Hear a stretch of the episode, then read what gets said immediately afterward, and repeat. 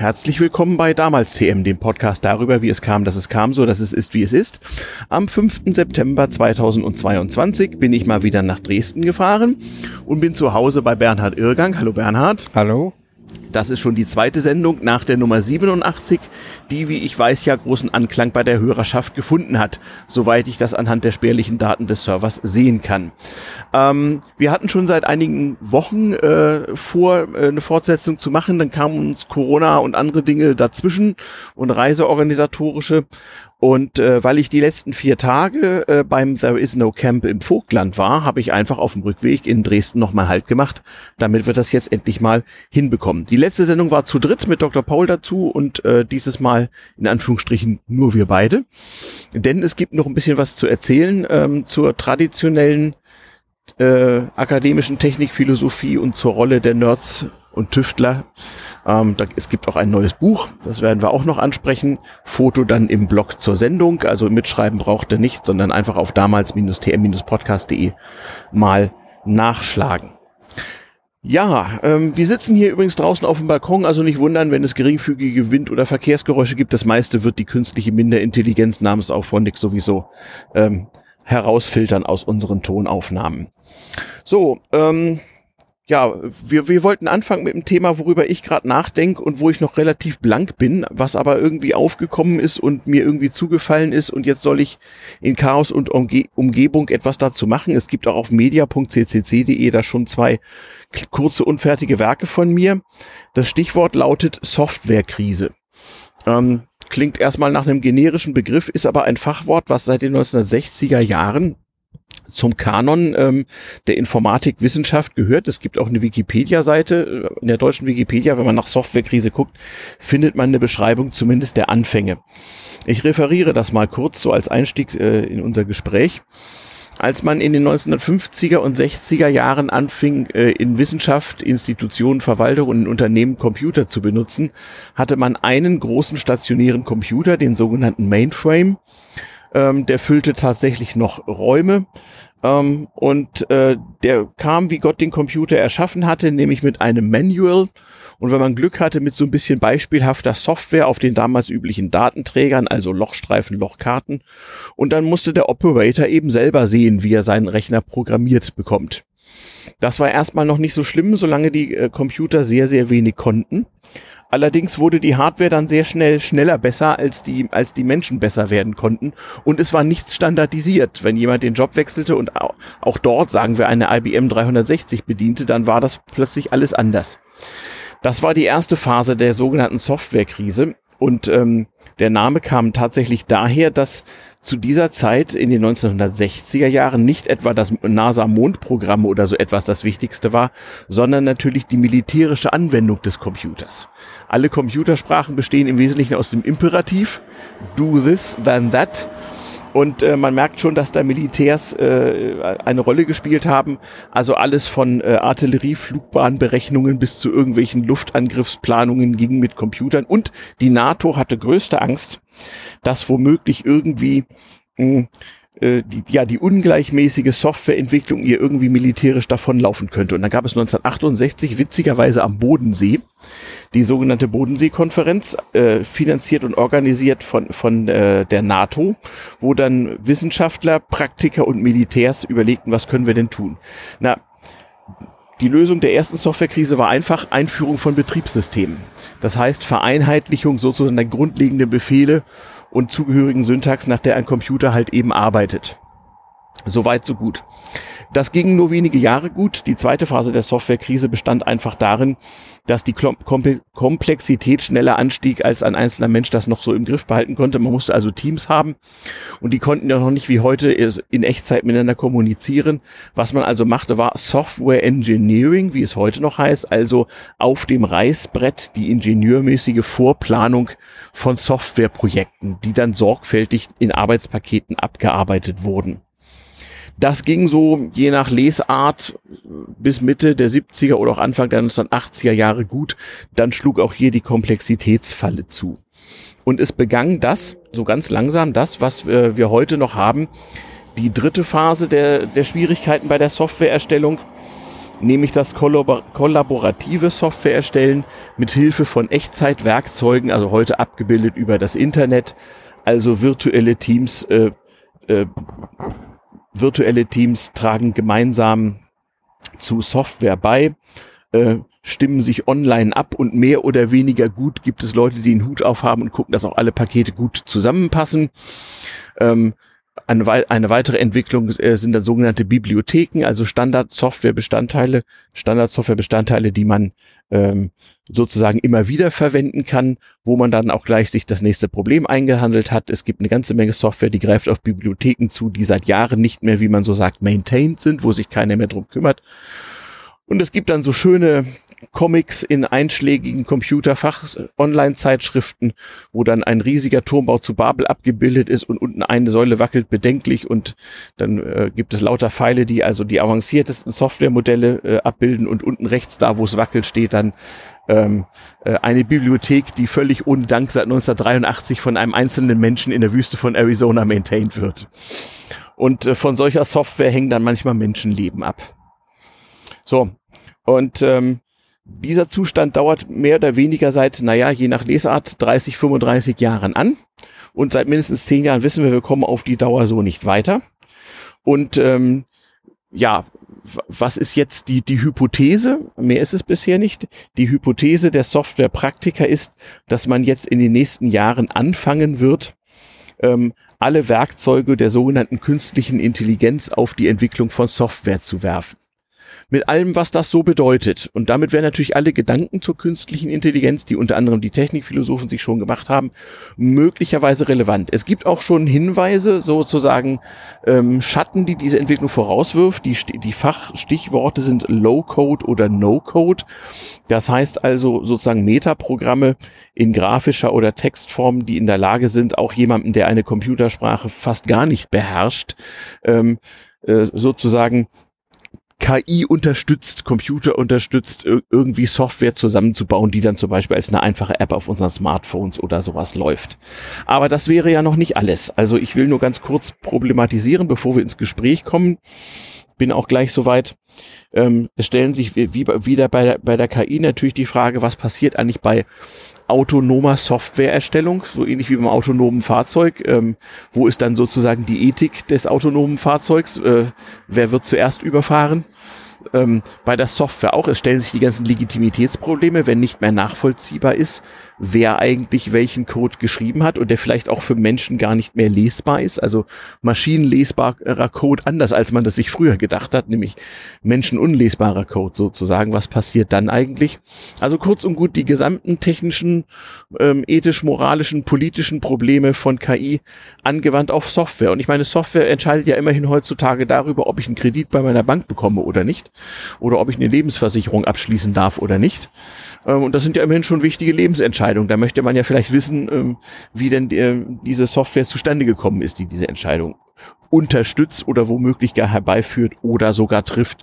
Ähm, also vermeintlich harmlose Beispiele ist etwa der Verkehrsleitrechner, der, der hier in Dresden aufgrund der Sensorik sagt, dass ich mit meiner Ente jetzt äh, eine grüne Ampel vor mir habe. Warum auch immer. So, das wäre, das ist ja noch vergleichsweise harmlos. Ja, da, da sind wir eigentlich so ungefähr. Ähm, und ähm, wollen das einfach mal als Einstieg in unsere Fortsetzung äh, des, des Themas nehmen. Also KI, die Software schreibt. Ist dir das schon mal begegnet irgendwann? Ja. Ja? Aber wie gesagt, ich äh, bin da jetzt nicht ganz so genau äh, informiert. Ich versuche ja auch einen etwas alternativen Ansatz da mhm. zu entwickeln, ja. weil das, äh, was du da beschreibst, ist äh, eigentlich Software wie eine klassische Ingenieurstechnik mhm. zu behandeln, mhm. nach den Methoden der Konstruktion. Also am Anfang hatten wir das mit Hilfe der Geometrie gemacht, auf mhm. dem Reißbrett, mhm. axiomatisierte euklidische Geometrie. Mhm die äh, aber, wenn man das in der Wissenschaftsentwicklung äh, der letzten 100 Jahre betrachtet, deutlich an ihre Grenzen gekommen ist. Mhm. Also wir haben kein System, genau. weder in der Physik noch in der Mathematik, die auf dieser Basis der, der klassischen technischen Konstruktionslehre mhm. des Ingenieurs Entwürfe durchrationalisiert planen kann, so dass sie eben Regularitäten garantiert, die Prognostizierbarkeit. Mhm. Ermöglichen. Also in dem Phasenmodell, was ich eben versucht habe zu schildern, wäre das der Übergang von Phase 2 zu Phase 3. Ja. Ne, also der, der Beginn der dritten Phase der Softwarekrise, in der wir uns jetzt noch befinden, ist halt äh, die Verabschiedung des ingenieurmäßigen Ansatzes, weil es einfach nicht mehr geht auf dem Ja, der war auch gut, solange man die klassische regelbasierte äh, KI mhm. bis Ende der 80er Jahre mhm. bevorzugt hatte. Mhm. Das war der Punkt, in dem ich äh, in die KI-Diskussion eingestiegen mhm. bin, nachdem ich mich vorher schon etwa 10 oder 15 Jahre länger mit der Evolution des äh, Kognitiven mhm. und der Kognition beschäftigt habe und den Versuchen, äh, Evolution sozusagen mit Algorithmen zu modellieren auf der Basis mhm. von Spieltheorie, mhm. äh, von äh, sozusagen Populationsgenetik mhm. im Rahmen der Soziobiologie, also der gibt es altruistische Gene und wie vererben sie sich, unter welchen Bedingungen äh, im, äh, in der Bevölkerung. Mhm. Und dafür gab es mathematische Modelle, die mhm. man berechnen konnte, schon bevor es Computer gab. Und mhm. in einem ersten äh, Oberseminar in der Verhaltensbiologie 1976 mhm. hat ein armer Kerl äh, in fünf Doppelstunden das Hamiltonische Populationsmodell für ein spezifisches durchgerechnet. Mhm. Es ging von Hand, aber es war völlig klar, Mhm. Das ist wie komplexere Modelle und das mhm. war das mhm. Einfachste, was man mhm. sich vorstellen konnte. Mhm. Äh, also nicht mehr mit menschlichen Hilfsknechten durchrechnen kann, auch wenn die im Team arbeiten. Mhm. Naja, dass also aufwendige Dinge aufgrund von ganz einfachen kleinsten Bausteinen entstehen, das ist ja in der in der äh, physischen Evolution der Dinge auch so. Ich habe erzählt, ich war gerade mal wieder campen und äh, da war unter anderem jemand, ich weiß jetzt nicht, ob ich sagen darf, wer es war, darum lasse ich es. Also da, da war jemand, der hatte sich gestern auf der Fahrt, nee, äh, vor vier Tagen auf der Fahrt zu diesem Camp ein, ein Blatt angesehen, was ihm irgendwie in der Bahn auf, auf, auf seinem Sitz lag oder so und hat sich überlegt, okay, wie ist wie weiß eigentlich eine Zelle, was sie daran bauen muss und so weiter und hat also einen äh, so einen zellulären Automaten programmiert, der sozusagen so ähnlich wie diese Mandelbrotfraktale und so weiter halt mhm. eben blattförmige Strukturen simuliert, wenn ich ihn richtig verstanden habe. So ganz ganz fertig war der noch nicht. Also das ist ja glaube ich auch einer der der, der, wie soll ich, der Wurzeln von sogenannter künstlicher Intelligenz, so diese Erkenntnis, dass manche sehr komplizierten, aufwendigen Prozesse ganz unten auf sehr einfachen Regeln basieren. Ja, das ist das eine Symmetrietheorie im Rahmen ja. der biologischen Evolution, mhm. auch im Bereich der Verhaltens- äh, und äh, mhm. mein Themenfeld war damals die sogenannte evolutionäre Erkenntnistheorie. Mhm. Und dort versuchte man eben dann äh, äh auch so etwas wie Kognition äh, zu modellieren unter bestimmten Bedingungen. Mhm. Äh, was allerdings die Philosophen insofern nicht äh, gutiert haben, weil die ja Kognition traditionell konstruierend. Mhm. Das Modell, das zur Konstruktion dazugehört, ist im Rahmen des Logischen das Deduzieren. Mhm. Und wir haben also in den letzten, kann man sagen, 500 Jahren eine Wissenschaftstheorie des Konstruierens und Deduzierens entwickelt. Und alles, was dort rausfällt, wie was in die Richtung Induktion geht mhm. oder Abduktion wird, mhm. wurde mit Fluch belegt, weil es nicht äh, notwendig war, mhm. weil da zu viel Zufall enthalten war. Mhm. Und äh, deswegen, glaube ich, haben wir also auch heute ein gewisses Problem, mhm. weil unsere Wissenschaftstheoretiker und Wissenschaftsphilosophen mhm. sind trainiert in dieser Tradition und kommen nachdem wir die symbolische KI verlassen haben und in ganz mhm. andere Bereiche vorgehen, die eher nach meinem Dafürhalten mhm. Evolution simulieren, mhm. ja, das mhm. Prozessieren der Evolution, den Zufall äh, produktiv integrieren können mhm. und dann äh, zu Ergebnissen kommen, die nicht gezielt und geplant sind, aber zu so ähnlichen funktionalen Ergebnissen führen, wie ein Ingenieur, der rational konstruiert. Mhm, aber eben non-predictable. Ja. Wie, wie, ja, doch, ja? aber nicht so predictable, wie man es, wie wenn man es konstruiert hätte. Okay, also statistisch vorhersehbar. Ja. Okay. Ja, okay, ja, ja, klar. Ja, klar, so funktionieren eine ganze Menge Modelle, ähm, auch solche, die, die in der, in der heutigen KI nach jetzigem Wissensstand äh, äh, wichtig sind, das stimmt. Ähm, ich habe ich hab überlegt, müssen wir, müssen wir einen Abstecher machen zu den Konstruktivisten im erkenntnistheoretischen Sinne oder können wir. Brauchen wir nicht brauchen, brauchen wir nicht. Nee, lass, ich bin nicht ein Freund von Ihnen. Ja, äh, da, da gibt's, ja, don't get me started. Nee, nee, gut, wir, wir, wir lassen das mal. Man muss ja immer beim Abbiegen immer ein bisschen aufpassen. Ähm, okay. also welche Dimension haben wir jetzt? Also wir, wir haben, wir haben die, die, die Mechanik ein bisschen besprochen. Ähm, ich hatte es vorhin schon angesprochen, wir haben die Frage Legitimität. Also wie ist das eigentlich? Oder Anonymität? Software, die ja nicht aus dem Nichts, aber jedenfalls ohne menschliches Zutun entstanden ist, die über Menschenschicksal Schicksal entscheidet. Hm. Wir haben, wir haben ein politisches und ein ethisches Problem. Was haben wir noch? Ähm, ja, also nicht zustande kommen, also nicht, nicht Prüfbarkeit, nicht Nachvollziehbarkeit. Naja, oder wir brauchen eine andere Idee von Prüfbarkeit, ah. die nicht nach den Maßstäben von Deduktion und mhm. Konstruktion mhm. funktionieren, mhm. sondern wir haben ja Jahrtausende lang die mhm. größten Bauwerke mhm. errichtet auf dem mhm. Alltagswissen. Auch, auch Versuchen, Irrtum und langen Tabellen, ja. wo man mal ausprobiert hat, ja, was hält. Ja, Ganz ja, also so ein Kathedralenbaumeister, der hatte. Aber auch das kollektive Wissen, ja. äh, dass äh, mhm. der Architekt, mhm. die Handwerker, alle hatten, das waren ja nicht äh, sozusagen die, die Sachen, die in den Büchern standen, mhm. sondern die der ähm, Meister auf seine Schüler übertragen musste. Mhm. Also mhm. normale Lernprozesse, wie sie in der Evolution täglich vorkommen mhm. und die äh, Gedächtnisleistungen sind. Und bis in das äh, späte Mittelalter hinein äh, war Technikphilosophie zu einen äh, die Architektur, mhm. die äh, nicht in, wie der Bauingenieur mhm. konstruiert hat, sondern äh, aufgrund der Erfahrung äh, Bauwerke errichtet hat. Das führte dazu, dass eben, äh, wenn man Brücken gebaut hat, die Fundamente sehr viel massiver waren, als man sie dann ab der Neuzeit, wo sie man sie berechnen konnte. Mhm.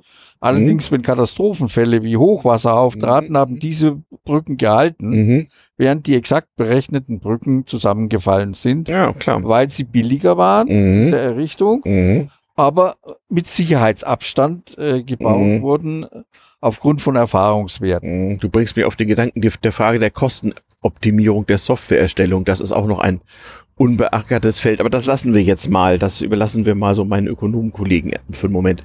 Okay, also ein anderes Denken und wir, wir brauchen also einen neuen Begriff der Prüfbarkeit und vielleicht auch einen neuen Begriff der daraus hervorgehenden Legitimität von Software. Also die funktioniert sozusagen richtig, Komma wenn. Ja, also man darf vielleicht äh, hm. das zusammenfassen. Hm. Es wurde nicht so sehr die Rationalität des Entwurfsprozesses betrachtet, mhm. sondern die Rationalität dessen, was dabei herauskam. Mhm. Des technischen Artefaktes mhm mhm. seiner Funktionalität. Mhm. Ja. Damit gab es rational nachvollziehbare Kriterien auch mhm. für diese Art von Technik. Mhm. Aber sie waren eine andere, sie wurden anders gewonnen. Mhm. Weil ja. der Prozess des Entstehens genauso von Zufällen durchzogen mhm. war wie bei der Evolution. Also äh, der äh, Vergleichsmaßstab ist bei mir äh, das, was äh, über Jahrtausende in allen Kulturen, in der chinesischen, mhm. äh, bei den Inkas und so weiter. Mhm. Sie haben riesige Gebäude mhm. äh, errichtet, mhm. ohne dass sie eine Technikphilosophie hatten, jedenfalls eine rationalistische Technikphilosophie. Mhm.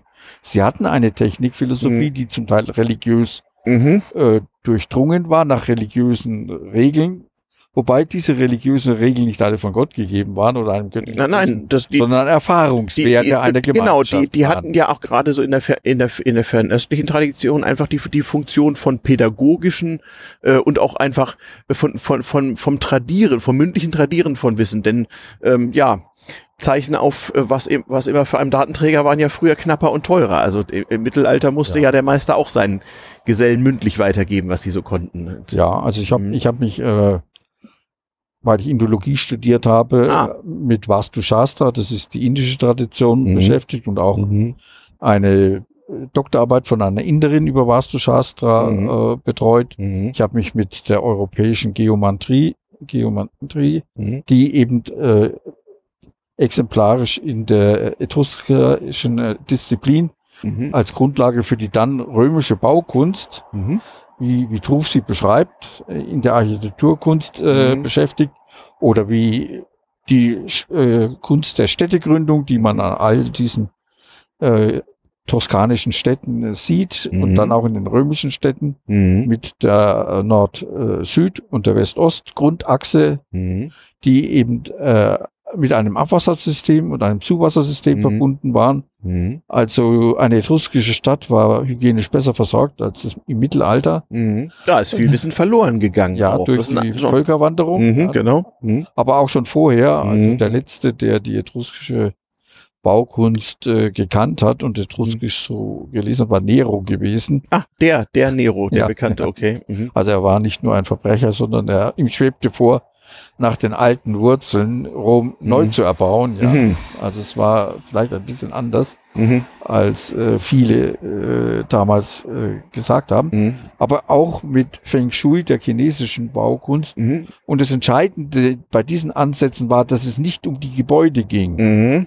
sondern die Einpassung der Gebäude in eine Gartenlandschaft oder in mhm. eine wilde Gartenlandschaft, mhm. je nachdem, was es war, wobei es nicht nur die Gebäude waren, in denen man gelebt hat, sondern auch die Gebäude für die Toten. Genau, auch imaginierte ja. Gebäude, genau, so von die Tempel und alles. Ja, und Platz also, für den Drachen und so, ne? So, ich denke also heutige chinesische Hochhäuser mit Löchern, so. Feng Shui. Ja, ja. also das ist, äh, äh, mhm.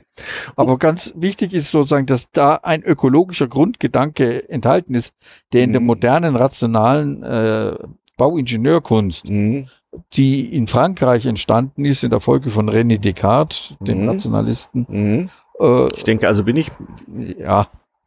Äh, die, die äh, da äh, doch ein wenig verloren gegangen ist. Mhm. Und für mich ist immer das Entscheidende. Die industrielle Revolution ist ganz sicher nicht in Frankreich entstanden, ja. Mhm. Die waren weit hinterher hinter der industriellen Revolution. Mhm. Sondern die industrielle Revolution ist entstanden in Großbritannien äh, auf der Basis von Tüftlern, Bastlern und reflektierten Praktikern. Hat man mhm. meistens vergessen heute, weil man diese ganzen Folgeprojekte sieht, aber der Webstuhl der automatische mhm. Webstuhl ja, also, oder die Entwicklung der Dampfmaschine ja, ist Tüftlerarbeit. Ja, auch danach, auch, also ich bin ein großer Freund der, der, der, der frühen englischen Industrialisierungstradition. So Menschen wie so Isambard Kingdom Burnell. Mhm. Äh, googelt mal diesen Namen. Das, äh, das sind so Leute, die mir da wirklich äh, eine ganze Menge Respekt abnötigen. Die haben wirklich noch so mit, ja, mit Tabellenwerken äh, Brücken gebaut, die heute noch halten. Also in der Tat. Ähm, kommen wir mal zurück zu meinem Softwareproblem, wo ich noch am Anfang des Nachdenkens bin. Also, es ist zunächst mal nicht schlimm, wenn wir KI bauen, die Software erstellt. Wir müssten, also jetzt, jetzt mal äh, äh, provokativ gesagt, wir, wir müssten nur dann KI erfinden, die die Software prüft und sagt, die ist gut und legitim. Ja, oder Software erfinden, die ein Output hat, hm? den auch Menschen überprüfen kann, können. Mhm. Ja, okay, da gibt da gibt's ja Ansätze, dass man einfach äh, formale formale Anforderungen stellt, zu denen man sagt, okay, im Prinzip theoretisch, wenn man 100.000 Jahre Zeit hätte oder verteilt mit 100.000 Menschen jeweils ein Jahr drauf guckt, könnte man es nachvollziehen. Ja, das, das, das kann man auch automatisieren. Induktive evolutionäre. Denken, das ja. hier dann mhm. methodisch nachvollzogen äh, mhm. wird. Aber es setzt voraus, dass wir also vor äh, zwölf Jahren habe ich ein Buch geschrieben von der technischen Konstruktion zum äh, technologischen Design. Mhm. Da habe ich diesen Prozess äh, nachvollzogen, den Ursprung eben in dieser Common Sense Tradition, mhm. dem Architektus Sapiens, dem weisen Architekten, der mhm. ein Gebäude auf die Bedürfnisse der Nutzer hin orientiert. Mhm. Also die Klöster, wie die gebaut worden sind, mhm. als Zivilisierungsprojekte, Kolonisierungsprojekte eines wilden Landes, das man mhm. urbar machen wollte, mhm. mit bestimmten Bedürfnissen, die eben die Kirche vorgegeben hat, ah, ja. zu denen also die, der sakrale Raum gehört, mhm. aber auch die Bibliothek mhm. als Traditionsort für das Wissen mhm. und da einen Raum für eine Gemeinschaft gebaut hat. Und sozusagen das versucht man ja, also im, mhm. im, Bauhaus hat man gewisse Ansätze gehabt, mhm. sowas wieder aufzunehmen. Mhm. Das ist aber auch eine Art von Technologie, in der der alte Kunstcharakter der Technologie wieder aufgenommen okay. wird. Wobei ich Kunst nicht im Sinne der schönen Künste meine, nein, nein, nein, nein. sondern ausschließlich technologisch, mhm. so wie es in der Renaissance auch entstanden ist. Mhm. Also mhm. Leonardo da Vinci ist dann mhm. der Protagonist, aber mhm. man muss auch sehen, also die Renaissance entsteht in der Architektur beim Bau der Kuppel von Florenz, mhm. die nicht mehr die Kugelform hat, sondern mhm. eine Ellipsenform mhm. hat. Und die ist äh, durch Versuch und Irrtum, durch diesen ähm, genialen Architekten Brunelleschi entworfen worden. Mhm. Und okay. Stück für Stück. Und da sind auch mal was eingefallen. Es mhm. gibt bei diesen äh, wunderbaren äh, äh, Kathedralen, mhm. französischen Kathedralen, mhm. auch welche, das ist die ganze Kirche eingefallen, weil die Fundamente zu, naja, also, zu gering gewesen na gut, waren. Also das ist ja sozusagen geradezu klassische Computeranwendung, dass man Computer dazu benutzt, um in iterativen Prozessen ähm, Dinge zu erschaffen, die man konstruktiv noch nicht beherrscht oder auf die man nicht gekommen wäre oder auch mal Computer sozusagen zuf ähm, zufällig, fuzzy, fuzzing nennt man das, ne? Quasi ja, Daten verändern, mal, ja, mal gucken, was rauskommt. Das ist ja eigentlich eine der, der, der besten Aufgaben des Computers. Das Ausprobieren, was früher halt nicht so einfach ging, wo man früher eine, eine Turnhalle von Menschen brauchte, die mhm. geringe Daten geändert haben. So. Aber man kann dieses heute mit diesen Methoden in einem äh, Möglichkeitsraum der virtuellen Realität mhm. mal durchrechnen und schauen, ja. was dabei herauskommt. Ja. Und das sind die neuen Möglichkeiten, ich behaupte ja nicht, dass wir zurückkehren ins Vormittelalter, nee, nee, sondern nee, nee, auf einer neuen, mhm. technologisch viel weiteren Stufe mhm. haben wir dieselben Verfahren nach, benutzen wir dieselben Erfahrungsmethoden, mhm.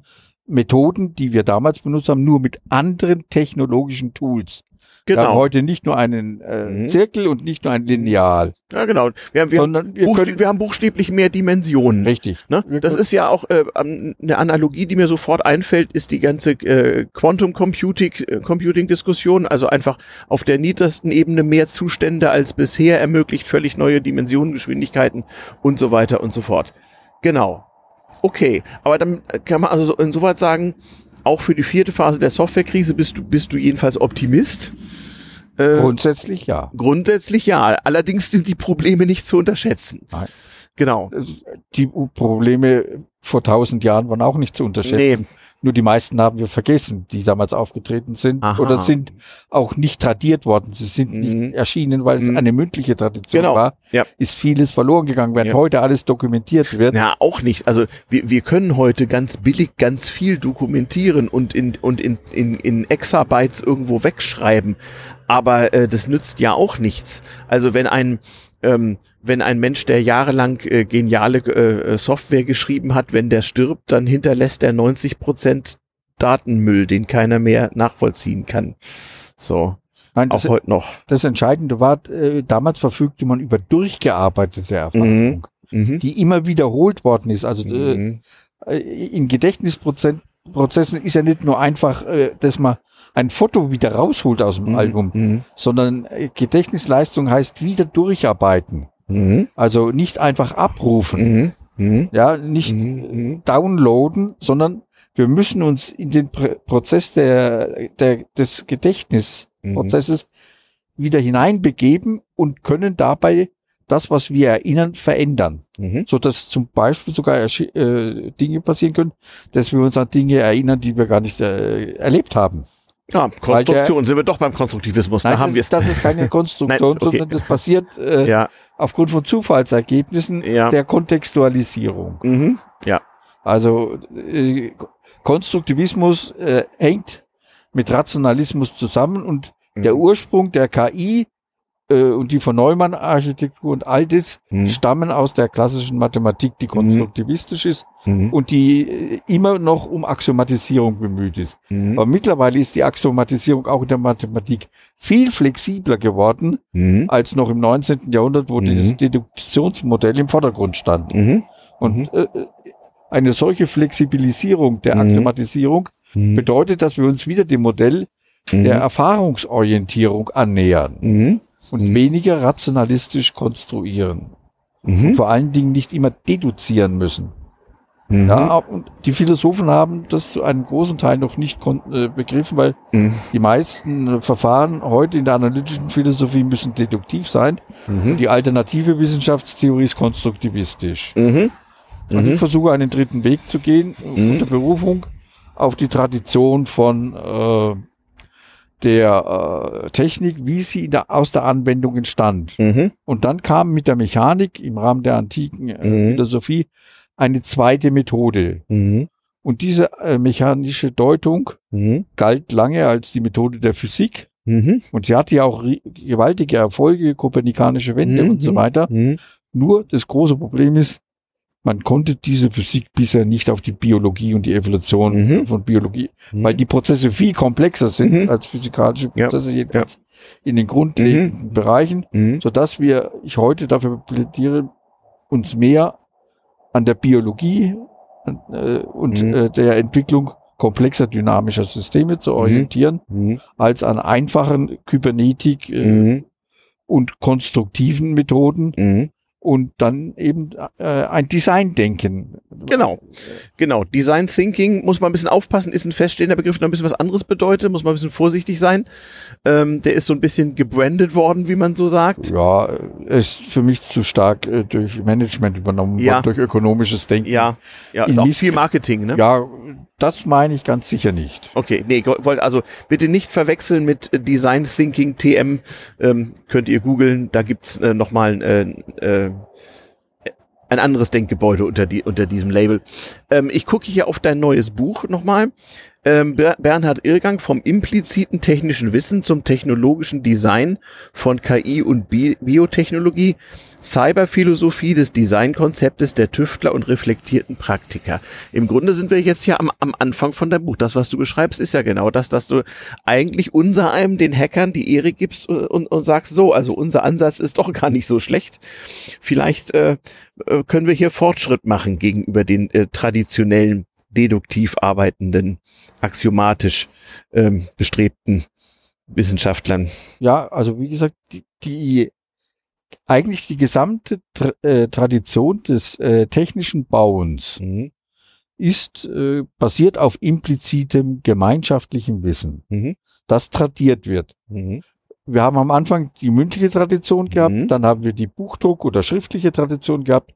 Heute haben wir die, die bauen wir eine neue Tradition auf mhm. der Virtu des virtuellen, der virtuellen Realität mhm. und eines algorithmischen Modellieren, mhm. das viel komplexer und viel freier ist als mhm. bisherige äh, Designmethoden, die mhm. wir hatten. Also es ändern sich die Designmethoden. Vor allen Dingen die technischen, die künstlerischen äh, weiß ich nicht, die lösen sich in vielen Punkten für mich auf. Ja, ja? also ich ich ich habe gerade also äh, ich habe gerade mit Leuten zu tun, ich habe es auch noch nicht verstanden, die sowas versuchen wie so ein einen künstlerischen Forschungsansatz, die so Dinge machen wie ähm, Interaktionen zwischen, äh, zwischen KI und Schauspielern auf einer Bühne und das beforschen. Also äh, das entspricht auch auf keinen Fall traditionellen Wissenschaftsidealen, aber äh, an Kunsthochschulen kann man, kann man sowas machen. Ja gut, ich bin sowieso nicht grundsätzlich. In der Renaissance hm. haben die Künstler hm. und die Ingenieure hm. gemeinsam gearbeitet. Mhm. Mhm. Aber es war nicht die Schauspieler gewesen, mhm. sondern es war die Architektur, mhm. es war die Malerei gewesen. Mhm. Mhm. Sie haben die äh, Zentralperspektive erfunden ja. und damit ein Ordnungssystem mhm. auch in die Wissenschaften gebracht. Also von daher bin ich dafür äh, voll. Also so äh, steht so, so Michelangelo und sowas. Ja. Ja, also fällt mir jetzt gerade nur ein. Ja, Leonardo da Vinci. Der sowieso. So. Ja, also okay. der war der, der quasi der Erfinder dieses Paradigmas, äh, den, wobei man dazu sagen muss, er war zu 80 Prozent Ingenieur und nur mhm. zu 20 Prozent Maler gewesen. Und wahrscheinlich gab es noch 20 andere, von denen wir nichts mehr wissen.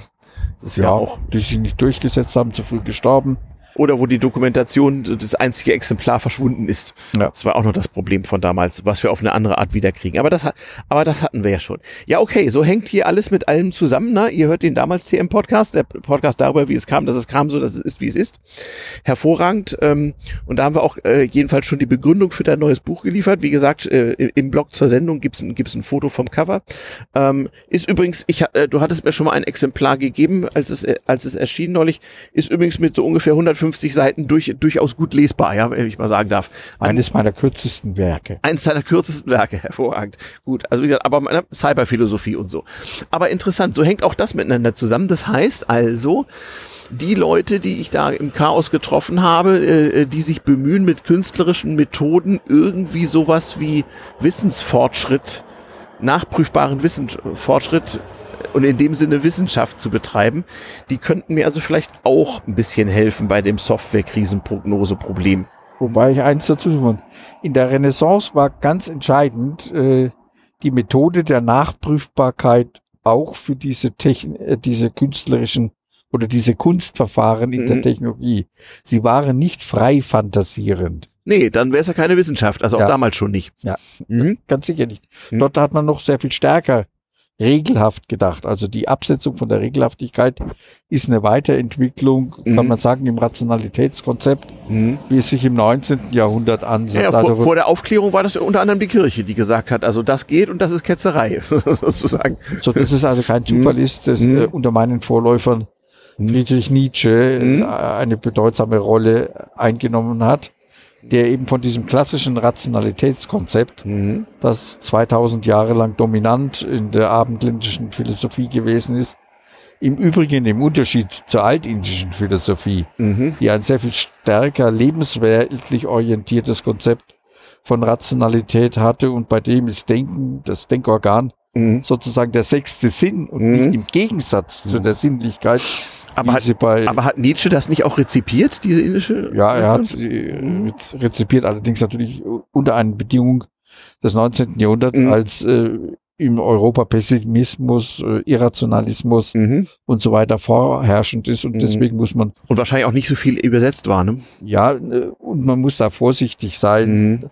dass äh, die, gerade die, diese Phase der Indologie äh, auch dem altindischen Denken nicht gerecht wird. Mhm. Sie waren keine Irrationalisten. Mhm. Sie hatten nur eine andere Art von Rationalität. Mhm. mhm. Ja, auch das Karma-Denken ist nicht irrational, mhm. Mhm. sondern dahinter steckt eine spezifische Logik, die sich von unserer Identitätslogik eben unterscheidet. Da ist nicht die formale Logik im Vordergrund, sondern wenn man so will, eine pragmatische Entwicklungslogik. Alles hängt mit allem zusammen aber nicht nach dem Satz der Identität und des Widerspruchs, mhm. mhm. sondern äh, nach existenziellen, mhm. sozusagen seinsmäßigen und deswegen haben die eben nicht eine rationale äh, mhm. Ontologie, mhm. sondern eine Ontologie des Werdens und der Entwicklung. Mhm. Entspricht im Übrigen äh, sehr stark dem vorsokratischen Denken. Bevor eben Platon und unsere heutige mhm. Art und Weise zu denken entstanden ist. Mhm. Entst und deswegen äh, war Nietzsche von Heraklit begeistert und ich bin's auch, ja. Mhm. Allerdings ist Heraklit noch so unbestimmt, dass man vieles in ihn hineindeuten mhm. kann und wir müssen versuchen, mhm. eben äh, präzisierend mhm. zu interpretieren. Also für die, für die interessierte jüngere Hörerschaft, Heraklit, das war der mit Pantarei, alles fließt, ähm, gebt das in die Suchmaschine des geringsten Misstrauens ein. Hm? Okay. Sieh mal eine an. Da haben wir also Künst Forschung mit künstlerischen Methoden, alternative Rationalitäten, Nietzsche, Indologie und alles hängt mit allem zusammen. Das ist doch immer schön, wenn man sich mit einem Philosophen unterhält. Das ist doch, äh, ich weiß mindestens zwei Personen aus dem Chaos, die, die ich äh, nochmal, denen ich nochmal deine Kontaktdaten geben muss. Die hätten, glaube ich, Fragen. Hervorragend. Prima. So, wie machen wir jetzt von hier weiter? Also jetzt äh, haben wir schon mal haben wir schon mal die Tradition der, der Wissenschaftsbegriffe, der Rationalitäten. Ähm, wir haben, wir haben erklärt, wie das, äh, oh, wir haben Zeit.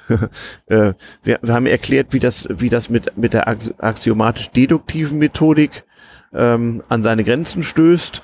Wir haben überlegt, wie man äh, KI, pro, von, durch KI produzierte Software überprüfbar und legitimit, mit Legitimität versehen machen könnte.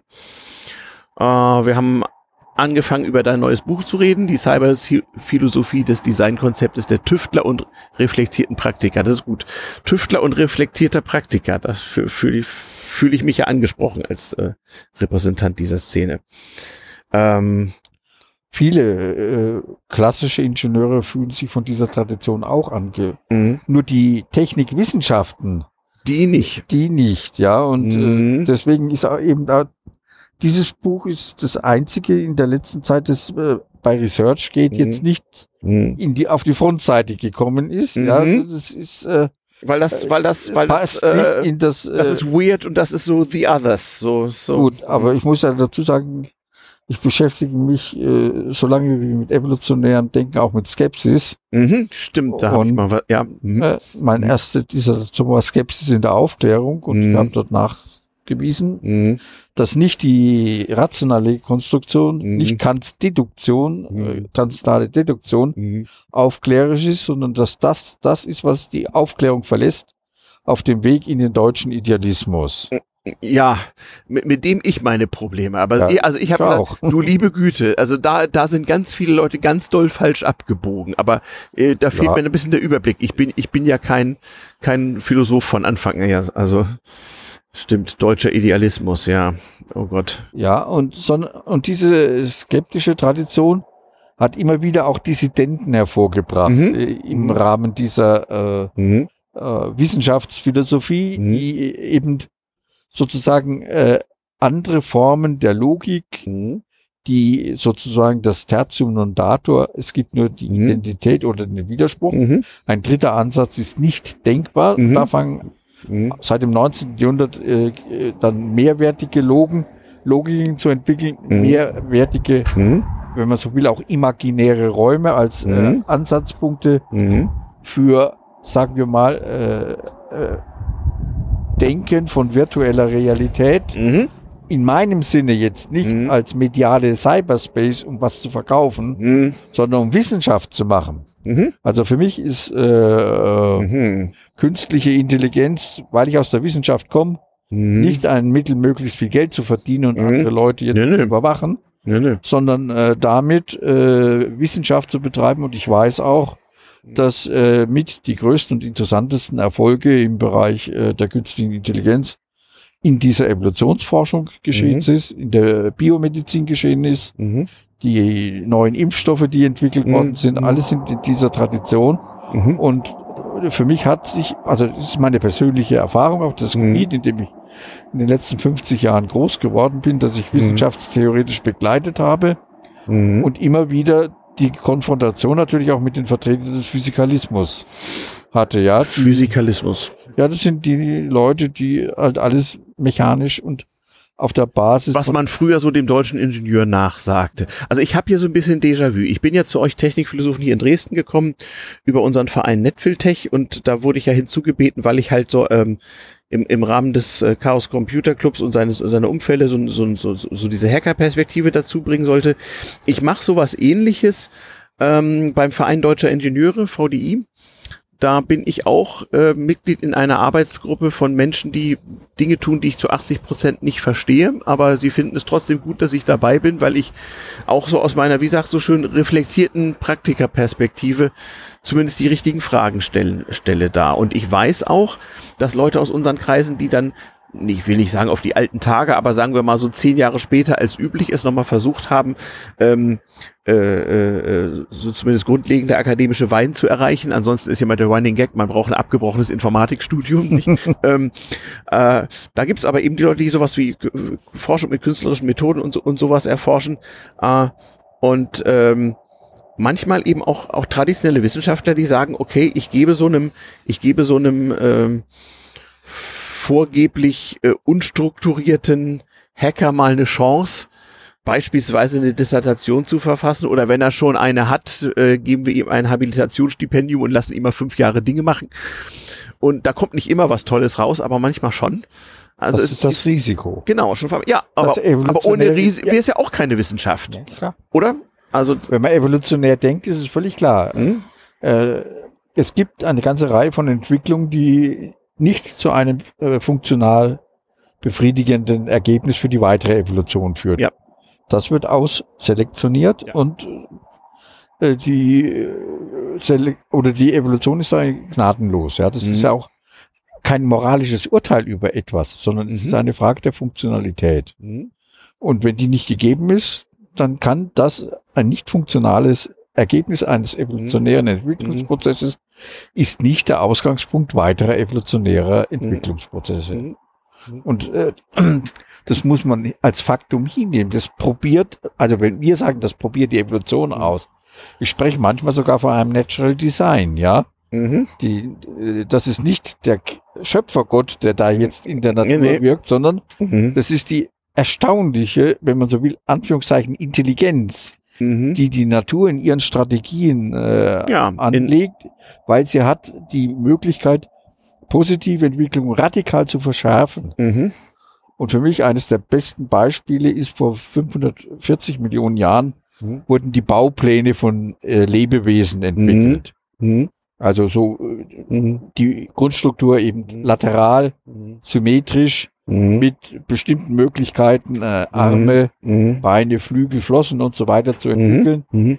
Und äh, diese, es waren 28 äh, mögliche Grundbauelemente. Mhm. Davon gibt es heute noch 24, nach 540 Millionen Jahren. Mhm. In, und die sind die Grundlage für alle Tiere. Mhm. Also radikale Vereinfachung der kleinsten ja. Bausteine. Ich habe drüber nachgedacht, jetzt, wir hatten ja jetzt gerade die Corona-Pandemie, ich habe drüber nachgedacht, ich habe keine Ahnung von Virologie, ähm, aber ich habe halt so mit, mit meinen Mitteln nachgedacht über dieses Virenevolutionswesen, was ja auch ein, radik ein radikaler Ausprobierprozess ist. Äh, ja, nur ist bei der bei, bei mit einer sehr großen Zahl. So, ja.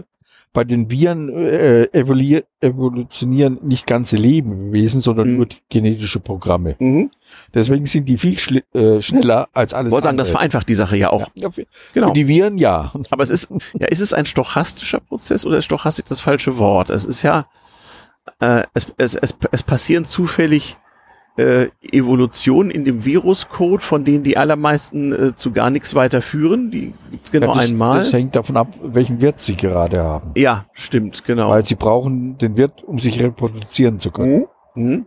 mhm. Also, aber das, äh, das Faszinierende ist für die Geschwindigkeit der Evolution, mhm. dass es sich nur um Versatzstücke von genetischen Programmen haben. Mhm. Und solche Versatzstücke von genetischen Programmen haben der Anfangsphase mhm. der mhm. Entwicklung des Lebens dazu geführt, dass auch Organismen sich haben bilden können. Naja. Und dann war eben die erste geniale Erfindung die, der Cyanobakterien, mhm. dass sie Sauerstoff produziert haben. Das war die erste von Organismen gemachte weltweite Katastrophe, die 99,8 Prozent aller Lebewesen damals das Leben gekostet hat. Die Produktion des Sauerstoffs. Ja. Da haben wir es. Aber dieser Sauerstoff hat dazu geführt, dass aus dem äh, Nitratmeer ein Salzmeer wurde mhm. und hat Lebensbedingungen geschaffen dafür, dass aus einzelligen Lebewesen mhm. zwei, drei, also dann mhm. mehrzellige mhm. Lebewesen mhm. geworden und die dann die Baupläne entwickelt haben. Und daraus ist eine Evolution entstanden, die auch vielfältige Formen der Kognition und Kommunikation hervorgebracht hat. Wenn es die Sauerstoffbakterie nicht gegeben hätte, gäbe es uns auch nicht. Genau. Und auf allen Planeten vermuten wir jedenfalls, mhm. wo diese Entwicklung am Anfang nicht zur Mehrzelligkeit führt, mhm. passiert millionenfach wahrscheinlich äh, auf der Erde. Wahrscheinlich hat es auch mhm. am Mars stattgefunden. Mhm. Aber Mars hat aufgrund der äußeren Bedingungen mhm. es nicht geschafft, den Sprung zur Mehrzelligkeit zu machen. Genau, genau ein, ein, einer dieser die, dieser äh, Filtertatbestände. Nicht, ich habe ganz vergessen, wie, wie das Theorem heißt, was, was so erklärt, warum wir nichts von Aliens wissen. So drei Erklärungen. We are first, we are few, we are fucked. Nicht irgendwie. Das, das so. Sie sind zu weit weg, die anderen. Ja, ja, genau, genau, sowas. Genau. Äh, äh, ja, alles hängt mit allem zusammen. Also die Zufallsprozesse. Also wer weiß, was äh, der Klimawandel uns da noch bringt. Ja klar, wir werden uns anpassen. Genau. Also jedenfalls einige von uns. Genau. Die Frage ist, wie viele. ja, genau. naja, ich bin da sehr optimistisch, weil der Mensch ja doch äh, der Meister der Anpassung ist. Er ist der Einzige, der alle ökologischen Nischen auf der Erde besetzt hat und dabei ist, äh, die ökologischen Nischen, die nicht vorhanden sind, im Weltall sich zu schaffen. Mhm. Ja, Weltall und Tiefsee sind so die Endgegner, ne? Ja. Mhm. Aber äh, insofern denke ich mal auch, dass äh, Menschen das äh, überleben werden. Ja. Und nicht, nicht sozusagen wie ein Planet, ja nicht mehr der Affen werden, sondern der Insekten werden oder noch mhm. Schlimmeres. Ja, mal sehen, mal sehen. Ja, aber äh, wovon ich ganz äh, fest überzeugt bin, ist, mhm. dass die Evolution nicht tot zu kriegen ist. Nö. Nicht mal durch einen Nuklearkrieg, ja. Also mhm. es gibt ja äh, Lebewesen, die sich von äh, mhm. äh, ionisiertem Material ernähren können. Ja. Also von daher äh, gibt es Ansätze für die Evolution auf einer neuen Basis eine neue Entwicklung mhm. weiterzumachen. Also es ist nur die Frage, ob uns das angenehm sein kann, ja, weil genau. wir nicht zu dieser Spezies gehören. Ja, stimmt. Ja, ja, genau. Nicht? So betrachtet äh, wird es immer gut gehen. Und die Lebensweisheit, es hätte noch immer gut gegangen, die stimmt dann auch irgendwie. Ist halt unbefriedigend, aber ja. Ja, für Menschen ist es unbefriedigend. Das geht ja. nicht so. Aber äh, ich will nicht zynisch sein. Ja. Nein, ich wollte ich wollte sagen, dass da, da, da, da sind wir natürlich weil, hart dran, ja. Weil die äh, es offenbar eine Tendenz in der Evolution gibt mhm. zur Maximierung der Kognition. Mhm. Weil nicht nur wir äh, haben eine gewisse Intelligenz entwickelt, sondern eine ganze Reihe von anderen Lebewesen. Und die meisten von denen sind Säugetiere. Mhm. Und zwar sozial lebende Säugetiere. Mhm. Und damit haben wir schon mhm. so ein paar Faktoren, die wichtig mhm. sind äh, für die Entwicklung von Intelligenz. Und, äh, wir sollten die Faktoren, die wir in der Richtung haben, stärken. Mhm. Aber unsere Stärke ist offenbar äh, darin, Konkurrenz, Kampf mhm. und so weiter zu ja. entwickeln. Ja. Was ja auch eigentlich nur die Kehrseite von sozialer Intelligenz ist, nur unter bestimmten Rahmenbedingungen. Mhm. Wir grenzen uns von anderen sozialen Gebilden ab. Mhm. Entwickeln Feindbilder und so weiter, ja. Mhm. Mhm. Was wir, was die Evolution offenbar nicht hervorgebracht hat, den Gedanken der universalen Intelligenz, mhm. der universalen Vernunft, das, was die Aufklärung wollte. Mhm. Ja, und was im Endeffekt die Globalisierung auch mal wollte, bevor sie rein ökonomisch wurde. Ja. Ja. Mhm. Weltweiter Handel mhm. ist ja keine schlechte Idee, ja. Nee, nee, Aber nee. wenn man alles unter dem Diktat der Gewinnmaximierung und des mhm. Turbokapitalismus sieht, mhm. dann wird diese Idee der Globalisierung irgendwann folgt, Gegenteil. Folgt halt Evolutionsregeln, die nur einen Teil der Realität, abbilden. Ja, die, also wir müssen uns klar machen, äh, universalistisch zu denken ist ein Kulturprodukt. Mhm. Aber auch die Kultur ist letztendlich äh, hervorgebracht worden durch natürliche Prozesse. Mhm. Und von daher habe ich immer noch die Hoffnung, dass es zumindest einem Teil äh, der Menschheit gelingen wird, äh, mhm. die nächste Stufe zu erreichen. Mhm. Aber es gibt immer, äh, gab immer wieder Katastrophen, mhm. katastrophale Übergänge, mhm. die aber auch, äh, wenn man es im Nachhinein betrachtet, eigentlich jeweils zu einer äh, Levelerhöhung geführt mhm. haben. Ja. Ja. Ich will nicht meint, das, ja. dass es notwendigerweise ja, ja, ja, eine Levelerhöhung nach der Klimakatastrophe geben wird. Ja, ja, ja, genau. Nee, um Gottes Willen. Also es gibt da natürlich äh, äh, abseitige und auf, und, und auf, auf jeden Fall moralisch äußerst fragwürdige äh, Möglichkeiten, von da weiter zu denken. Ja. Ähm, aber ich habe da schon ein gewisses Grundvertrauen mhm. äh, in die Prozesse, mhm. Mhm. die, die, die von der Evolution äh, sozusagen geleitet sind. Und deswegen mhm bin ich vielleicht auch ein bisschen resistent gegen zuspinnerte Ideen im Bereich der künstlichen Intelligenz und mhm. des Transhumanismus. Mhm.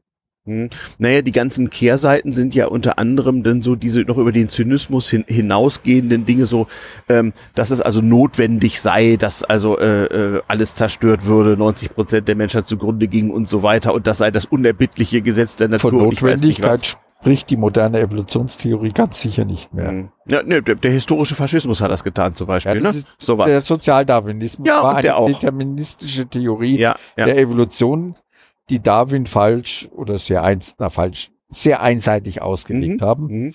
weil Darwin eben äh, große Defizite im Wissen um die genetischen ja. Ursachen der Evolution Klar, hatte. woher denn? Mhm. Ja. Und dann haben sie einfache Methode eines mhm. genetischen Determinismus Mhm. Noch vor 20 Jahren habe ich gegen mhm. die Huma na, humane Genetiker mhm. kämpfen müssen, mhm.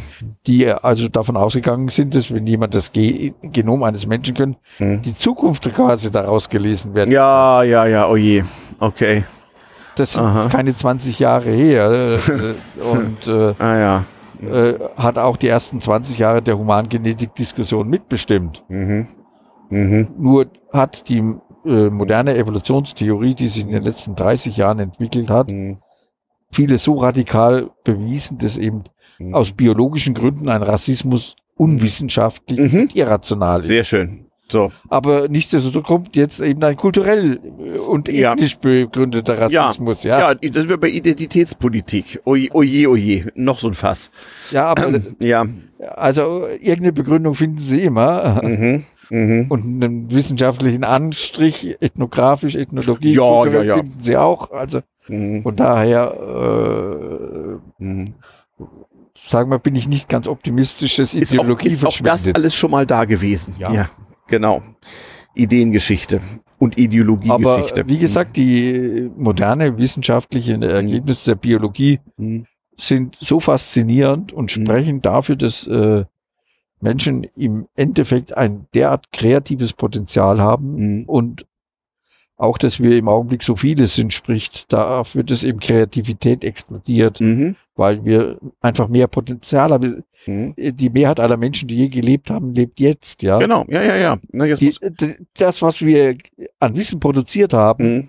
Ist in den 30, äh, letzten 30 Jahren mindestens so viel wie alles äh, ja. 1000 Jahre genau. vorher an Wissen. Ja, ja. Also die, wir leben nicht nur wegen künstlicher Intelligenz, sondern nein, nein. insgesamt mhm. äh, in einer extremen Phase der Entwicklung der Menschheit. Mhm. Und äh, das die Frage ist, ist, dann, was geht schneller? Also die Menge an Wissen allein nutzt uns ja auch noch Nein. nichts. Ne? Man muss das in Politik umsetzen. Und mhm. das ist der Glaube der Aufklärung mhm. gewesen, der ein bisschen daneben lag, dass man, mhm. wenn man gute Wissenschaft macht und die in äh, Politik umsetzt, dann äh, das Paradies auf Erden haben. Nur das Problem ist, Wissenschaft lässt sich nicht eins zu eins in Politik umsetzen, mhm. weil Wissenschaft äh, beschäftigt sich mit Wissen mhm. und Politik mit Macht. Mhm. Und Macht unterliegt leider ganz anderen Gesetzen als Wissen. Mhm. Obwohl in der Wissenschaft immer mehr natürlich durch die Ökonomisierung auch der. Wissenschaft hm. Machtfaktoren äh, eine Rolle spielen. Ja, ja. Wissen, Wissen ist Macht, ist zwar nicht falsch, aber es ist nicht alles. Hm. Nein, man muss es äh, die Macht richtig verstehen. Hm. Es ist nicht äh, die militärische Macht, hm. nicht Herrschaft. Hm. Hm. Ja, äh, und ich glaube auch, dass äh, äh Nietzsche Willen zur Macht nicht als Milliard ja. äh, andere äh, zu beherrschen. Und ich habe auch die Konzeption des Übermenschen bei ihm äh, untersucht, die 37 Stellen in denen er es verwendet, wird nur ein einziges Mal von der blonden Bestie gesprochen. Die haben die Nazis natürlich gefunden. Ja, ja, An ja, allen, ja. allen anderen Stellen spricht er von einem Erziehungsprogramm. Mhm.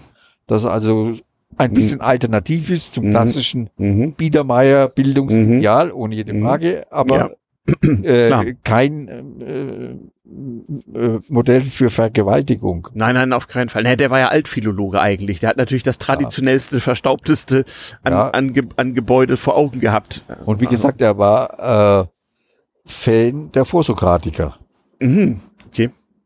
Insbesondere Heraklit. Ah ja, alles fließt. Da haben wir es wieder.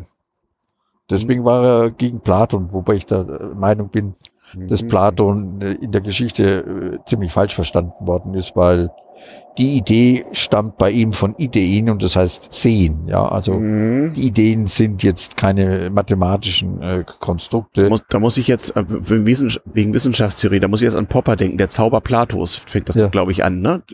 Ja, er bei Logik der Forschung. Er ist ja Deduktivist ohne jede Frage. Ja, ja. Also, mhm. aber äh, als evolutionärer Erkenntnistheoretiker war ich von Anfang an auch gegen Popper. Mhm. Und äh, mhm. als ich angefangen habe, da in München an der Münchner Volkshochschule, war Popper das Gefragteste. Ja. Und sie waren, fanden es dann doch sehr spannend, dass ich als einziger so wirklich dagegen mhm. war. Mhm. Und deswegen musste ich immer wieder über Popper Seminare ja. erhalten. Mhm. Und äh, sie haben. Mir, mir, kam nur die Überschrift in Sinn. Ja. Nicht Logik der Forschung fängt, glaube ich, an mit der Zauber Platons. Was danach steht, habe ich was heißt vergessen zu müssen, nicht, nicht, nicht, nicht präsent. Ja. War so ein, wie das manchmal so ist. Nein, äh, das ist eben, äh, Platon ist der klassische Konstruktionsdenker. Aha. Mit vorgeburtlicher Schau der Ideen. Ja. Also mhm. mhm. schlimmer kann man es nicht machen. Determinismus bin ich dann schon eher auf der Seite von Aristoteles gewesen, mhm. der, mhm. der auch immer äh, noch eher als der Common Sense Denker gilt, mhm. mhm. der sich an den Beobachtungen orientiert. Mhm. Wobei natürlich auch Beobachtungen falsch sein können, ohne jede Frage. Aber mittlerweile kennen wir viele der Mechanismen, die zu Vorurteilen führen. Mhm. Richtig. Gerade bei der sinnlichen Wahrnehmung, ja. wie unser Gehirn arbeitet und so weiter und können dieses ja aufgrund wissenschaftlichen Wissens dann auch korrigiert. Genau, und, und, und heute lernen bereits Studenten so die üblichen ganzen Erkenntnisfehler, so was ich, Kategorienfehler oder was auch immer. Ne? So, das war ja vor 30 Jahren noch nicht üblich. Nein. Heute wissen wir, dass unser Gehirn äh, unsere Weltsicht für uns mhm. designt. Mhm. So da, ich, da ist ja wieder der Konstruktivismus. Nein, das ist nicht, das, ah, okay. das ist genau das, was das, gegen. Okay, erklär's mir. Aber das, äh, dort wird aus äh, der gesamten Kontexterfahrung, also unser mhm. Gehirn scheint integral vernetzt zu sein, mhm. aus wahrscheinlich hunderten von Einzelbereichen, mhm. einzelnen Teilen des Gehirns, mhm. mhm. die autonom arbeiten können, aber trotzdem Mhm. gesamt vernetzt sind, entsteht Subjektivität, das, was wir als Identität erleben, nicht als logische Identität. Sondern als integrale Gesamtleistung des Mhm. Gehirns. Und unser Mentales Mhm. scheint eine Leistung dieses Gehirns zu sein. Mhm. Also nicht ein Epiphänomen Mhm. für die Mhm. Physikalisten, sagen, Mhm. sondern ein Phänomen mit einer eigenen Form der Realität, Mhm. die jetzt nicht Material, also nicht Materie ist, Mhm. sondern vielleicht eine andere Form von Energie. Mhm. Materie ist ja auch eine Form von Ja. Energie, Mhm. aber Mhm. dass man dann so etwas wie eine äh, geistige oder mentale Energie, Mhm. die spezifisch von spezifischen Formen von Gehirnen hervorgebracht werden können. Mhm. Dann ist natürlich auch Mhm. künstliche Intelligenz nicht zu vergleichen Nein. mit einer Intelligenz, die von äh, Lebewesen Ja, wo, hervorgebracht wo, wird. was mich immer so stört, ist die, an dieser AI-KI-Begrifflichkeit. Ja. Künstliche Intelligenz ist halt nicht dasselbe wie Artificial Intelligence. Mhm. Nicht? Also diese äh, äh, künstliche Intelligenz, so wie wir es verstehen, me- meint ja eben die, die Simulation oder ein Surrogat oder Ersatz von, von Oder eine von eigenständige oder eine ja künstliche Genau. Intelligenz. Und das bildet sich halt sprachlich in dem Begriff nicht ab. Irgendwie müssen wir begrifflich da, finde ich, mal irgendwie weiterkommen. Ja, so ein bisschen. Wir, wir trinken hier Weißwein nebenan, nebenan. Das ist zum Philosophieren immer gut. Dankeschön. So. Ja, genau. Äh, genau. Das ist, das ist nämlich, nämlich auch so ein Ding. Also diese äh, künstlich, das, ähm, Also ich bin ein totaler Fan von künstlicher Intelligenz, solange sie künstlich ist. Dann ist sie für mich das andere unserer Vernunft. mhm, Sie ist möglicherweise das, was Platon sich vorgestellt hat. mhm, Eine künstliche Welt, die man konstruieren kann, mhm, die nach Schemata abläuft, mhm, die man vielleicht berechnen kann, obwohl ich natürlich auch äh, davon ausgehe, dass virtuelle Realität evolutionär designt sein soll, mhm, nicht rational. Aber man kann natürlich auch Formen von äh, virtueller Realität sich vorstellen, die rational designt bleiben. mhm, mhm, Das hängt davon ab, was man modellieren will. mhm, Und wenn man in völlig unbekanntes Terrain geht, mhm, kann es Sinn machen, nicht evolutionär vorzugehen, sondern rational geplant. Ja, also äh, Evolution setzt immer schon etwas voraus, was da ist. Mhm. Es, Evolution muss sich am Anfang seine eigene Basis schaffen. Mhm. Und bis die ersten äh, einzelligen Lebewesen entstehen, dauert es zwei, drei Milliarden Das hat Jahre. ganz schön lange gedauert. Das war der berühmte Hockeystick und irgendwann ging es dann schnell, ja. ja, äh, Mhm. aber manchmal hat man halt Probleme, die man nicht evolutionär lösen kann. Ich bin jetzt Mhm. kein Mhm. Dogmatiker des evolutionären Denkens, Mhm. Dass ich nichts anderes auch anerkennen kann. Mhm. Mir kommt es nur zu kurz, das Mhm. evolutionäre Denken in unserem Weltbild, Mhm. das von der äh, von den ersten Formen der Kybernetik äh, Mhm. und das war eine Selbstregulation, ja. Mhm. Da glaubte man auch, dass man steuern kann. Mhm. Aber zufällige Prozesse lassen sich nicht steuern. Mhm. Mit denen muss man in meinen Worten umgehen lernen. Mhm. Mhm. Und umgehen lernen setzt voraus, dass man selber erstmal einen Körper und einen Geist hat, Mhm. der einen in die Lage versetzt, weil die Evolution da eben schon Mhm. äh, eine halbe Milliarde Jahre Mhm. hinein Mhm. programmiert hat, Mhm. des Umgehenkönnens von früheren Lebewesen und was sie äh, über Gene weitergeben konnten. Und so äh, kann man eben auch Software verstehen, die baut ja auch aufeinander auf. Ja, und, und hat und, es, und der Prozess hat Verluste. Genau wie Evolution auch. Hohe Verluste. Mhm. Hat die Evolution wohl auch. Ja, wahrscheinlich. Wahrscheinlich. Ich wollte noch mal zurück, ich wollte noch mal zurückkommen. Wir hatten das eben schon gestreift. So diese Frage von KI und Bewusstseins oder Bewusstseinssurrogaten. Du, sa du sagtest wahrscheinlich, so der Stand der Wissenschaft sei, sei unser Bewusstsein, unser Ich- und Existenzgefühl eine Leistung des Gehirns in seiner äh, in seiner Fähigkeit zur Kooperation über ganz verschiedene Bereiche hinweg. So ähnlich hast du dich Ja, ausgedrückt. also Bewusstsein, also von einem Maschinenbewusstsein gehe ich nicht aus. Also, wollt- ich wollte dich gerade fragen, du, du, äh, was hältst, was hältst du also von der These, dass man nur eine, ähm, dass es womöglich nur eine Frage des zur Verfügung stehenden Speicherplatzes äh, äh sei, bis eine, bis eine KI, wie wir sie heute verstehen, Bewusstsein entwickelt. Wir können funktionale Äquivalente für äh, Intelligenz bauen. Mhm. Aber funktionale Äquivalente äh, auf Silikonbasis mhm. können nicht dasselbe äh, wie äh, die ursprünglichen Funktionen, die auf einer anderen materiellen Basis entwickelt worden sind, ja.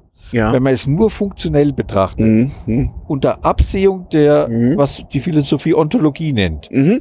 also die zugrunde liegende Existenzform. Genau. Mhm. Die Vollzugsform, wie ich das rationaler nennen würde. Mhm. Ich, äh, ich habe ein Vollzugswissen von mir selbst. Und das äh, würde ich äh, sagen, dass eine Maschine das nicht entwickeln kann, mhm. auch wenn sie in der Lage ist, ein gewisses Simulationsmodell von sich selbst zu erarbeiten. Mhm. Das ist aber nicht Bewusstsein, mhm. sondern Bewusstsein ist ein originaler, äh, äh, begleitendes Wissen unseres existenziellen Vollzuges. Mhm. Das ist nicht rational, sondern ist im Bereich nicht, auch nicht des Irrationalen, sondern mhm. des Mitfühlens. Ja. Früher hat man das Konscientia genannt, das mhm. Mitwissen. Mhm. Mit mhm. unseren eigenen mhm. Vollzügen. Übrigens mhm. Der lateinische Name für Gewissen. Ja. Der, ja. Eng der englische auch, ja. Mhm. Also von daher äh, denke ich, dass wir äh, ein Maschinenbewusstsein nicht konstruieren können, weil dieses Maschinenbewusstsein, weil auch das menschliche Bewusstsein nicht konstruiert ist sondern evolutionär designt. Also würde uns womöglich ein Maschinenbewusstsein, wenn es entstünde, als solches gar nicht auffallen, weil es wäre etwas ganz Nein. anderes. Und es kann uns auch nicht do dominieren in dem Fall, ja. Also es kann jedenfalls auch nicht menschliches Bewusstsein nachvollziehen. Hm. Also Hall, der Computer von Hall. Ja, Hell 9000. Äh, das ist eine Erfindung von der Science Fiction. Ja. Eine Anthropomorphisierung. Wir genau. legen gerne Dinge. Ja. Unsere Menschen. Mein Computer mag heute nicht. Ja. Um, ja. ja. Mhm. Er will mich heute wieder ärgern, ja. Ja, genau. Mein Computer will mich ärgern, ja. Sehr gut. Ja, manchmal tut er das bei mir auch, ja. Ja, ja. Ja, ja. Nur ich weiß dann, dass ich mich ärgere über ihn. Mhm. Mhm. Weil er nicht das tut, was ich will. Stimmt. Stimmt, stimmt, stimmt, stimmt. Hm. Und äh, deswegen äh, bin ich auf der einen Seite fasziniert mhm. von dem, was KI vor allen Dingen in der Zukunft anbietet. Mhm zugleich aber von vielen Dingen abgestoßen, die heute in diesem Bereich äh, ja, behauptet die, werden. Die so, die so erzählen. Natürlich, natürlich ist auch das so, so Marketing-Sprech. Wir, wir warten wir doch mal ab. Unser Gehirn hat so und so viele Billionen Neuronen und äh, äh, wenn wir erstmal Maschinen schaffen können, die das abbilden können, dann haben die vielleicht auch Bewusstsein. Das ist zu kurz, genau. Aber es ist so schön, so einfach das zu glauben. Das möchte man so gerne glauben. Weil die Computer diese Integrationsleistung, die dieses Gehirn hervorbringt, mhm. nicht ihn bringen. Mhm. Das ist keine Frage der Quantität. Mhm. sondern der Architektur und der Verschaltung. Nee, genau, das, also da fällt mir ein biologisches Beispiel ein, das ist etwa unsere Netzhaut. Das ist so, so ein Megapixel-Sensor. Ja. Der kann aber trotzdem viel, viel, viel mehr als die hundertfach größer. Ja, vor allen Dingen. Weil es ein kognitiver Prozess ist dahinter. Und unsere Augen äh, mhm. haben ja einen direkten Kontakt zum Gehirn. Mhm, genau. Also wir können einem Menschen, wenn wir tief in die Augen schauen, mhm direkt in sein Gehirn schauen. Mhm. Ja. Liebende wissen das. Ja. Die verstehen das auch. Mhm. Und insofern ah. äh, glaube ich nicht, dass man äh, in dem Sinn Roboter 6 okay. auf menschlichem Niveau hinkriegt. Ah, so haben wir den Cybersex auch noch geschafft. Ja, man muss sich mal mit einem Philosophen unterhalten. Hm. Ja, mit Cybersex äh, habe ich mich schon vor, mit, im Rahmen von Blade Runner schon vor 15 Jahren beschäftigt. Ah, ah okay. Was, was hältst du von der Fortsetzung von Blade Runner 2048 oder wie die heißt, die jetzt vor drei Jahren rauskam? Habe ich gar nicht gelesen. Nichts. Ah, da kommt, okay. Muss ich mal lesen. Sparen wir und sparen uns. Ja, oder sie, das, also der Film ist ja. Ach so. Ja, ja. Okay. Nee, es gibt eine Fortsetzung, die kritisiert wird. Ist ja klar. Ich glaube, der erste war 1983, glaube ich, der erste Film. Ja, ne? der war ja nicht schlecht. Nee, nee, der war für seine Zeit, war der sensationell. Na, der hat auch Fragen aufgeworfen, die viele Leute beim ersten Mal gucken gar nicht verstanden haben. So, das ist übrigens so, ähn, ist so ähnlich wie, wie, wie Kubricks äh, 2001. Ne? Das kannst du auch äh, äh, immer wieder sehen und findest was Neues. Ja, mhm. ja, ja, na, ja. Auch die Matrix ist nicht schlecht. Auch Matrix, ja, ja, ja, ja. ja da haben wir es. Das ist, hat, hat, hat alles, hat alles philosophischen Gehalt. Mhm. Ja, ja. Im 18. Jahrhundert äh, war die Literatur fast philosophischer als die Philosophie. Mhm. Mhm. Ich bin ja auch zur Philosophie des 18. Jahrhunderts über mein Germanistikstudium gekommen. Oha. Also über deutschen Idealismus? Nein. So, Glaube, Liebe, Vor- Hoffnung? Vor, vor. Vorher. Die Okay. Skepsis äh, war besonders stark in der letzten Phase der Aufklärung, Also vor den Romantikern. in der bis in die Frühphase der Romantik, bis Mhm. etwa 1804. Mhm. Okay. Die Spätromantik, da, da kam dann die Verklärung auf. Bei Ja. Goethe Ja. und auch bei Schiller. Schiller fängt an mit den Räubern und Mhm. ist Materialist, ja. Mhm. Ja, stimmt. Und äh, dann, Mhm. äh, das ist für mich der Verrat, den ich nicht mitgemacht habe. Ich bin Skeptiker geblieben Okay. und ein Fan der romantischen Ironie und der frühromantischen Skepsis. Mhm. Aber sobald das anfängt, dann idealistisch zu werden, äh, habe ich mich ein bisschen davon abgewandt. Mhm. Und in der Zwischenzeit, was ich vor 40 Jahren nur geahnt habe, Mhm. äh, weiß ich in der Zwischenzeit, weil ich bin im Endeffekt groß geworden, schon mit Platon, Mhm. im Endeffekt äh, schon auch mit Schelling. Mhm. Ja, da geht's schon los. Ja. und ja. Sch Schelling, Fichte, ja, Hegel auch. Hegel auch. Den konnte ich ja immer nicht lesen. Also der, der konnte ja vielleicht gut denken, aber die konnte ich ja nicht schreiben. Also Hegel lesen ist finde ich schrecklich.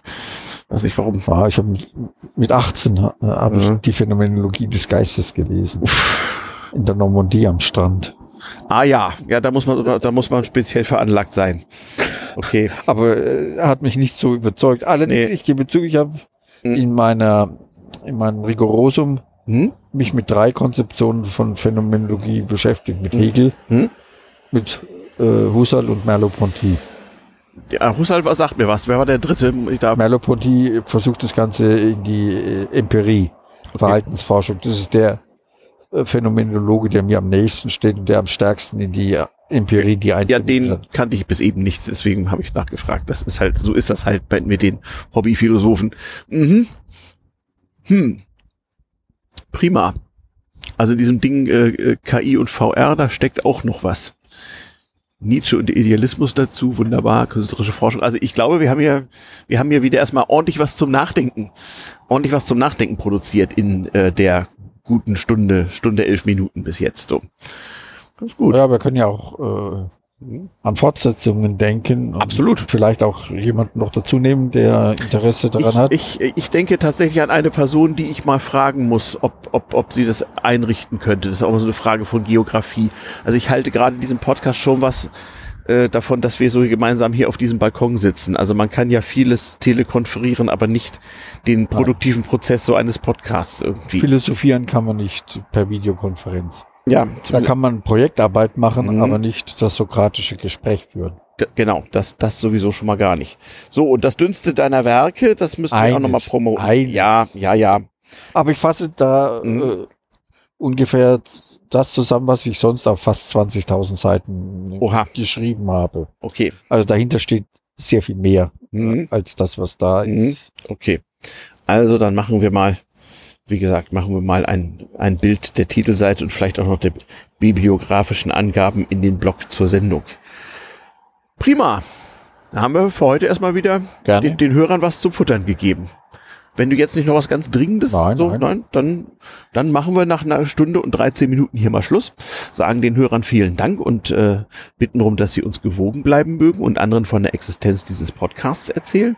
Und ähm, ja, wie eben schon gesagt, wir werden uns noch äh, eine Person hinzuholen und sobald das den Zeitumständen entsprechend möglich ist, werden wir uns hier wieder zusammensetzen und es gibt eine Fortsetzung unserer kleinen technikphilosophischen Subserie. Vielen Dank, Bernhard, für Ja. heute. Bis Mir hat bald. es auch sehr viel Spaß gemacht, wieder mal äh, lebend zu Ja. äh, philosophieren und nicht äh, Ja. abgeschlossen in Ja. Videokonferenz. Ja, das ist gut. Gerade auch bei künstlicher Intelligenz merkt man, Mhm. äh, dass dort diese äh, Diskussionstradition Mhm. noch nicht so ganz aufgebaut ist. Nee, nee, sicher. Mhm. Ich versuche das ja auch immer auf, unser, auf den Veranstaltungen ähm, unseres Computerchaos so ein bisschen zu verbreiten. Äh, demnächst sind hier in Dresden wieder die Datenspuren. Da werde ich dann, dann auch mal versuchen zu berichten, was so passiert ist. Gut, vielen herzlichen Dank für heute. Wir sagen auf Wiedersehen bis zur nächsten Ausgabe. Bleibt uns gewogen. Tschüss.